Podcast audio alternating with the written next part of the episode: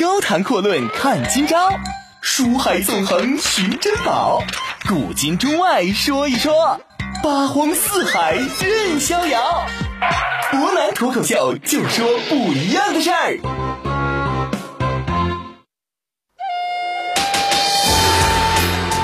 听众朋友，大家好，欢迎您收听今天的博南脱口秀。那么最近这段时间呢，博南一直在跟大家分析宋江宋公明这个人物。那总结起来呢，我们已经说了三期，会发现宋江实际上是一个人性极其复杂，复杂到什么程度？那么很多人都认为宋江这个人很有可能呢，他并非是出自一个人之手。说白了，宋江这个人的人物性格当中是混杂着很多很多其他人内心所谓英雄也好、土匪也好啊，一系列人物的共通性格。包括之前我们所讲过的另外两个水浒人物啊，黑旋风李逵，还有智多星吴用，可以说他们两个分别都是宋江的人物性格当中分出来的一个不可分割的一部分。呃，用通俗的话来讲呢，他们所体现的是宋江不为人知的一面。其实说了这么多，那么很多朋友说在纠结这样一件事儿：宋江这个人究竟应该怎么评价？实际上我们已经说了很多。他是一个极其复杂，总结起来可以用四个字来说一下，分别是汉、义、孝、忠。这古代可以说呢，英雄豪杰身上常见的人物性格，在宋江身上都体现了出来。我们说分析宋江的性格呀，很多人呢是容易犯一个错误，那么就是说很多人都试图把这些性格全都统一起来。因为我们都知道啊，试图为《水浒传》的作者程书呢提供一个合理的解释，这是很多古往今来的文人首先研究《水浒传》的时候要做的一件事儿。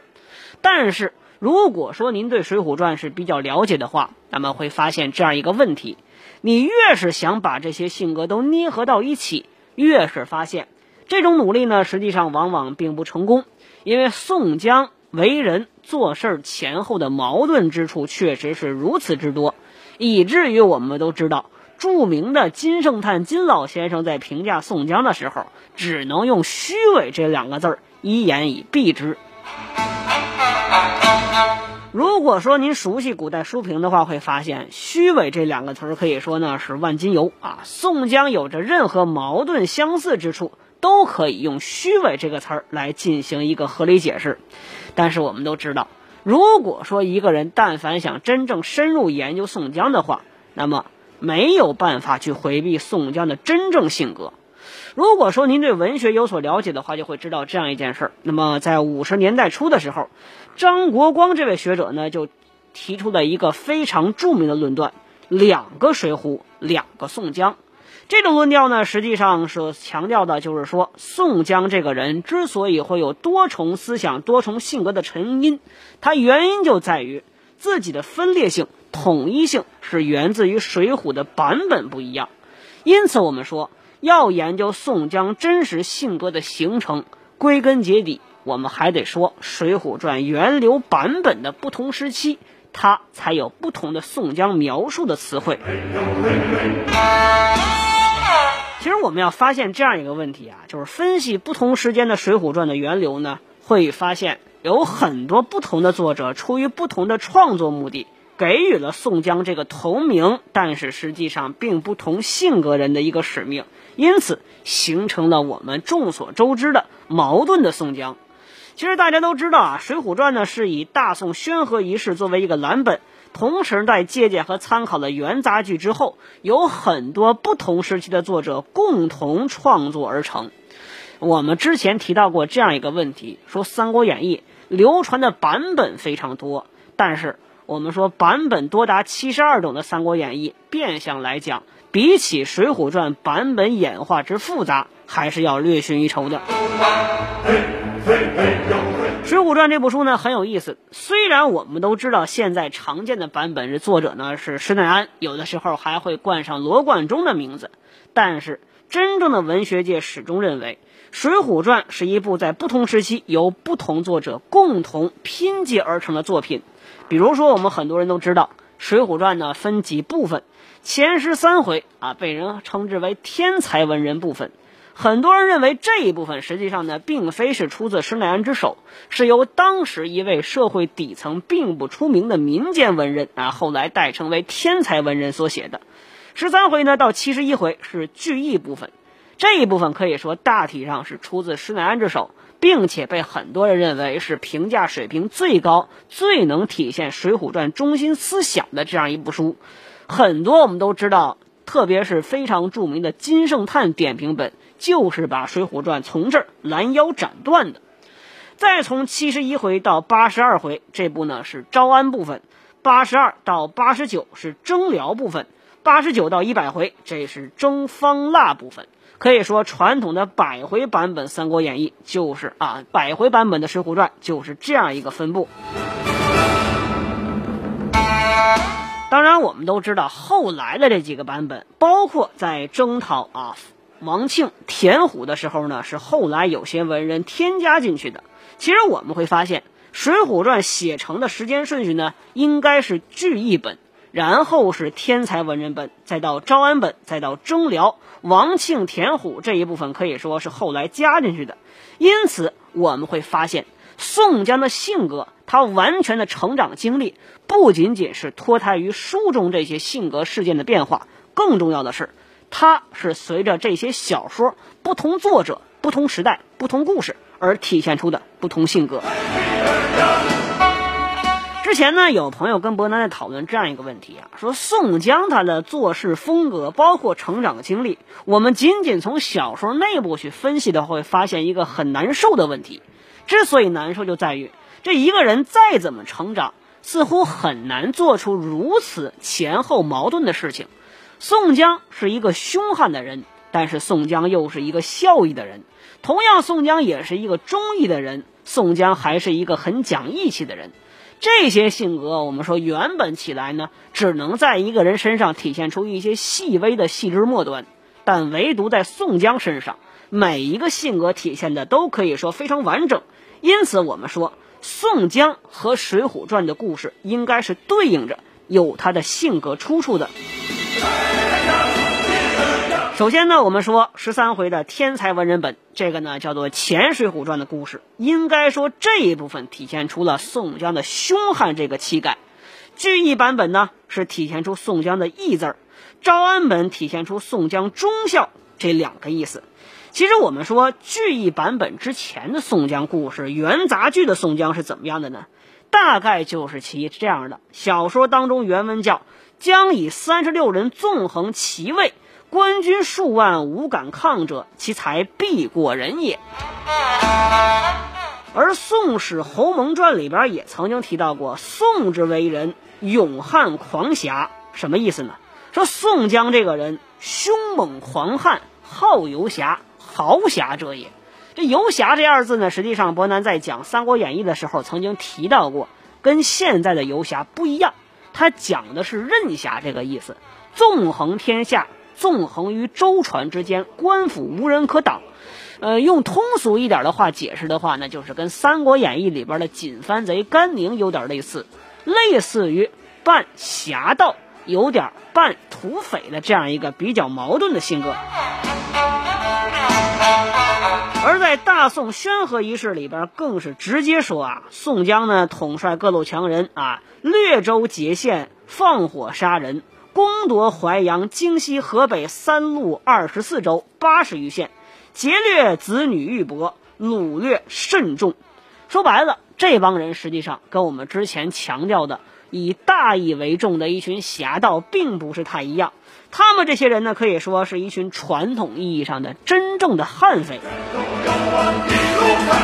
而且我们还要知道一点啊。现在说宋江这个形象，身高六尺稍微多一点，黑矮肥胖囚徒之样。实际上呢，这可以说是把宋江进行的一个忠厚老实的美化。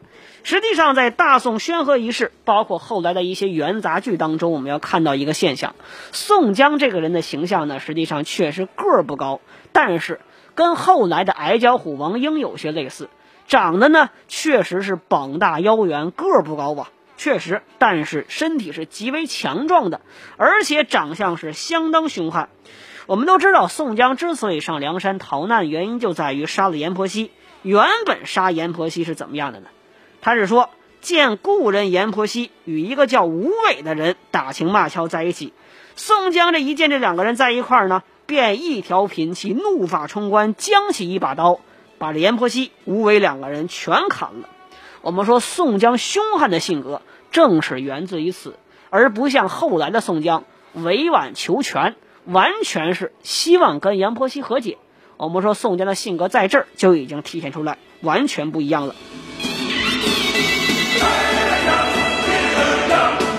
我们说宋江的凶悍还能体现在一个什么地方啊？大家都知道宋江这首诗唱的是非常有意思。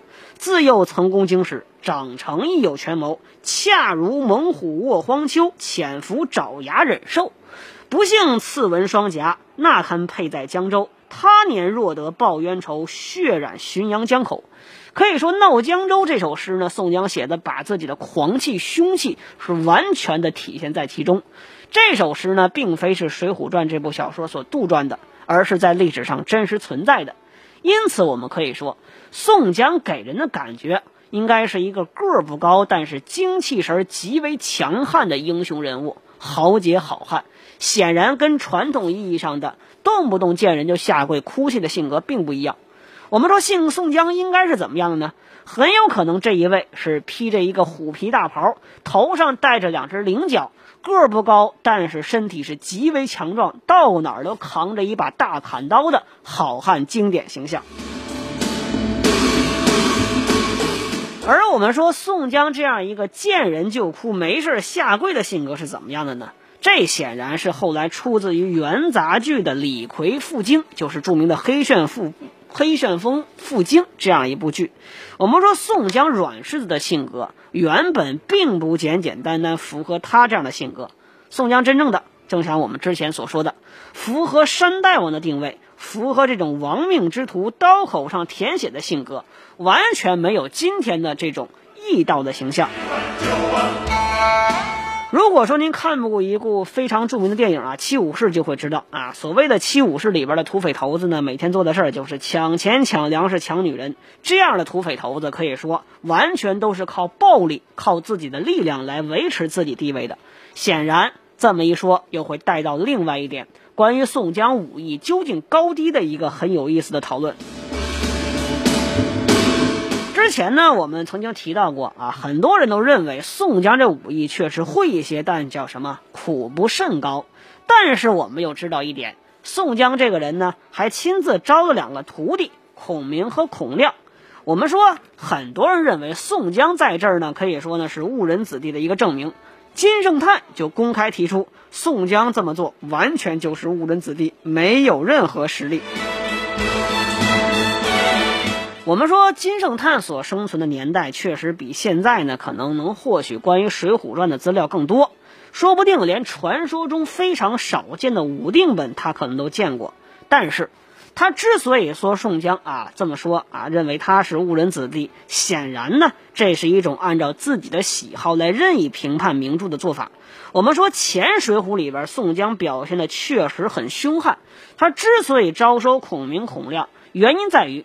前《水浒传》所采用的宋江版本的性格形象，主要源自于大宋宣和一世。这里边的宋江是一个身强力壮、武艺高强的山大王，这样一个形象，招俩徒弟，偶尔露一露这样一个嗜血爪牙的形象，显然呢是非常正常的人物性格。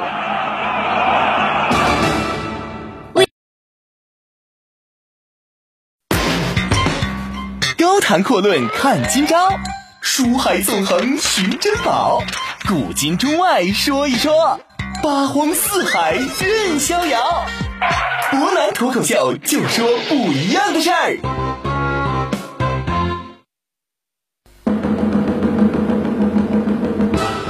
各位欢迎回来，您现在正在收听的是博南脱口秀。那刚刚我们在强调这样一个问题啊，在这个最早的天才文人十三回的《水浒传》当中呢，我们说把宋江这个凶悍的性格实际上是体现的非常非常明显啊，他做事的风格、一言一行、一举一动，体现出了无非自己是一个悍匪这样形象。但是后来我们也知道，随着施耐庵写到了聚义版本要凑齐一百零八人的人数，我们说这是一个非常艰巨的任务。显然呢，作者在这一过程当中是殚精竭虑，凑了很多很多人。举例来说呢，我们都知道，在大宋宣和仪式当中呢，只有宋江三十六人赞的这么一个说法。为了凑齐一百零八人，可以说显然呢，就要费出很大的功夫去生造人。而之所以要把宋江列为头领，或者说串成主线，原因就在于我们都知道，宋江从江州劫的法场啊，到了黄门山，再到回到梁山之后，这么一溜弯儿，就带上了多达四十位头领。显然，作者的用意就是以宋江为线索人物来串联这一百零八人。因此，我们说剧义版本呢，宋江是一个真正性的任务性人物。一百零八人，我们说在文学水平塑造上来说呢，这都是难度非常非常大的。你要塑造的个个都不一样，还不能完全让宋江的凶悍去压住他们。因此，我们说宋江这时候仅靠自己的武力是远远不够的。你再能打，也比不了五虎将八票骑。更何况这里边还有不少好汉是典型的吃软不吃硬。因此，我们会发现宋江的悍这时候逐渐在消失。真正让宋江称得起是江湖豪杰的是什么？及时雨、呼保义。因此，小说当中写宋江开始转而为义，江湖闻名，仗义疏财，平生只好截胡结交江湖之上的好汉。但凡有人来投奔他，无论是高是低啊，无有不纳。我们说，如此一来，宋江就被称作是及时雨。如同天上下的及时救命雨不一般啊，能救万物。再到后来，我们说宋江私放晁盖，再到结识柴进，再到结识花荣、燕顺啊，我们说这一片会把宋江的这个好汉在江湖之上流传的姓名说的可以说是极为恰当，同样也是极为分明。之前我们讲燕顺的时候，就曾经提到过这样一个很有意思的现象：我们夸一个人，仅仅靠自己去说，显然没有太大说服力；唯独用一招从侧面角度，通过别人描写去体现他的光明磊落之处，显然这才是一个非常有意思的手法。而《水浒传》所采用的正是这种风格。我们说宋江呢，在这个时候出场就已经被冠名作叫做孝义黑三郎了。显然呢，从这个时候出发，就已经逐渐的把宋江的义字体现的越来越多，而汉字、匪字这两个性格呢，显然就已经被逐渐埋没。因此，我们可以解释出第一个问题：有人认为啊，宋江这个人的武艺前后矛盾，就凭他这点能耐，居然还能招收徒弟，原因并不一样。因为宋江的武艺是源自于悍匪宋江这个形象的，我们说到这儿就不能提太多了。随着一百零八个好汉呢，可以说已经是成为天应星宿这样一个性格大聚义的情况已经逐渐出现。我们说梁山的势力是越来越庞大，已经名至实归的成为山东宋江，这是四大寇之首了。我们说前面的两个性格，一个是悍。一个是义，已经说的非常明白了。接下来呢，随着梁山的势力越来越庞大，那么成为朝廷的心腹大患，必然是来征讨。问题就出现了，征讨的结果一般而言只有两个，一个呢就是朝廷胜利，另外一个朝廷失败。我们说《水浒传》本身的思想呢，可以说是充满着反反抗的这样一个精神，因此我们说胜利啊，对于当时的北宋王朝来说是根本不可能存在的。很多朋友也看过余万春所写的狗尾续貂的《荡寇志》，显然呢，这个版本比起原版的《水浒传》，从文学价值还是说从历史角度来说，都差的太多太多。我们说这个时候就涉及到两个问题了。有些朋友或许也看过非常著名的或者说非常罕见的古本《水浒传》，他所强调的就是一百单八将好汉呢，在大聚义之后。并没有选择受招安，而是一直和朝廷硬扛下去，并且一百二十回完事儿之后，没有一个明确的结局，结局是开放性的。因此，很多人认为这部书才是真正施耐庵所写的。但是，变相来说，我们说这个时候传统角度，宋江的性格又在发生变化。正如宋江自己所说的啊，什么原因呢？盖为朝廷不明，纵容奸臣当道，不许梁中近身啊，我们呢才上了梁山。那么没有办法，我们说之所以这么干，是因为等待上天啊。宋江这边呢，希望朝廷能够有真正的开明君主、开明大臣出现，日后呢，我们便可以去边上一枪一刀夺个封妻印子，酒后青史留得好名，也不忘了为人一世。其实我们说，对于宋江来说，包括之前我们分析宋江的时候也提到啊，在北宋王朝那样一个昏暗的官场当中，想为朝廷出力，显然呢，基本上只有招安这一条道可走。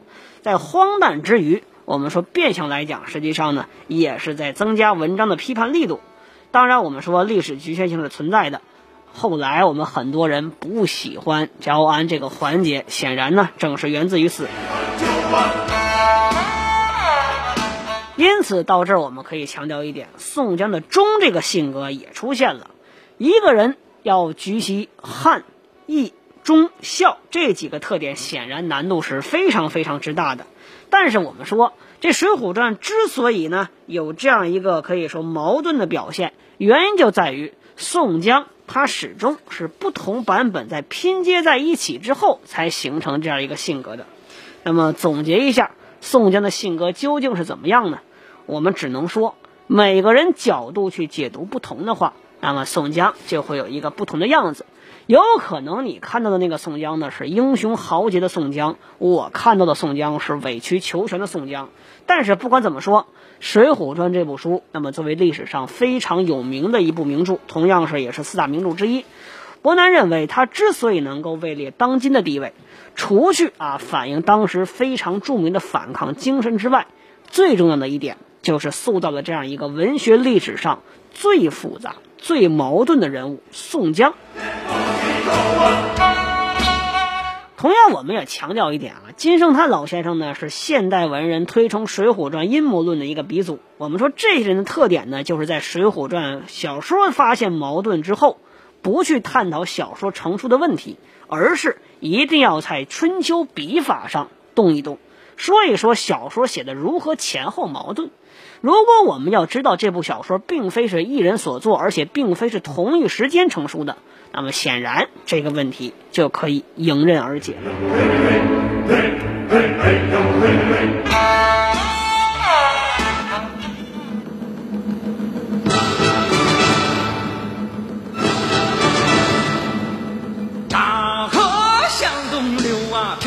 天上的星星参北斗啊。说走咱就走啊，你有我有。全都有啊！嘿，嘿，全都有啊！水里火里不回头啊！路见不平一声吼啊！该出手时就出手啊！风风火火闯九州啊！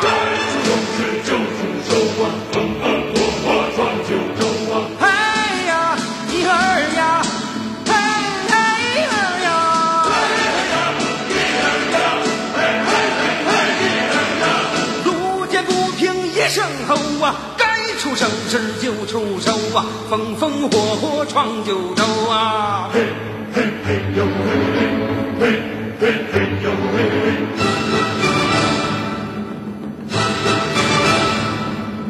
大河向东流啊，天上的星星参北斗啊！